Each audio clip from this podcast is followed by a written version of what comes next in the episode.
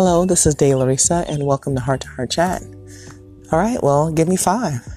Let's get started. So, today I was out essentially and uh, needed to catch a lift. And so, uh, when the Lyft driver and I uh, started our trip, we noticed there were a lot more cars on the road.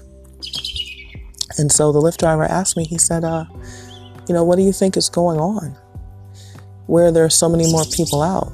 I said, well, I'm not really sure if they opened up every state from what I understand. You know, most states are still, you know, shelter in place unless we're out getting our essentials. And um, then he brought up a point where he was saying, well, what do you think about these uh, protesters out in Kentucky. And uh, he was saying, oh, you know, they're, you know, a few hundred people coming together and they're not thinking about, you know, exposing one another to the virus. And then, you know, so as we were talking, it occurred to me that he and I wouldn't have met unless I was out and he was out. So there's a part of being out during the time of Corona 19, uh, excuse me, COVID 19, where um, we all feel that what we're doing is essential. So when people are out protesting, in order to get up and leave and or to get up and make a sign um, to get prepared for the day, a person has to be very motivated and thinking it's essential you know, and, and know that it would bring a lot of attention to the cause. But as the driver and I were discussing it, what, what is the cause?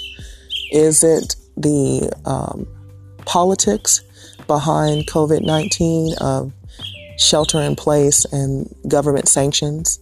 Or is it um, the virus itself and um, the cause is to eradicate the virus? So there's the dichotomy there that as the Lyft driver and I discussed it, we we came to a point of even though he and I are out and essentially he's doing his job, I'm going to get my essentials. We are masked up, we are gloved up, we have sanitizer. So it's a really a thing of it comes down to it was very profound, not just to see people out, but to see so many people out without masks, without gloves, without using hand sanitizer, to be collectively uh, in a group where there's no running water for a period of time. And, you know, you know that they're in the footage that we see, you don't see anywhere where people can go and wash their hands. You know, people have to touch things. Um, so, as we discussed this, we really got down to, you know, it was more of a message of can get carried away with an idea and not think about safety. I think that what landed more than anything else was that people were out together at a time of social distancing, out together and not using PPE more than the message of whatever the signs were um, saying because that's what resonates in people's minds is did you see the people out there? They weren't wearing masks. Did you see how many people were out there in kentucky? To kentucky it's not really people talking about what the signs were saying. So this is what you know uh, i'd like to just resonate on here. When we have a message that is important there are different ways to relay that message, to distribute that message, to put out that message. And there were so many people that were singing together or getting together through different uh, media sources in order to have a virtual um, social experience. Maybe it's time to consider a different way to protest. We're in the age of technology. You know, is it possible? Let's think on that. Is it possible for people to come together uh, through social media and protest.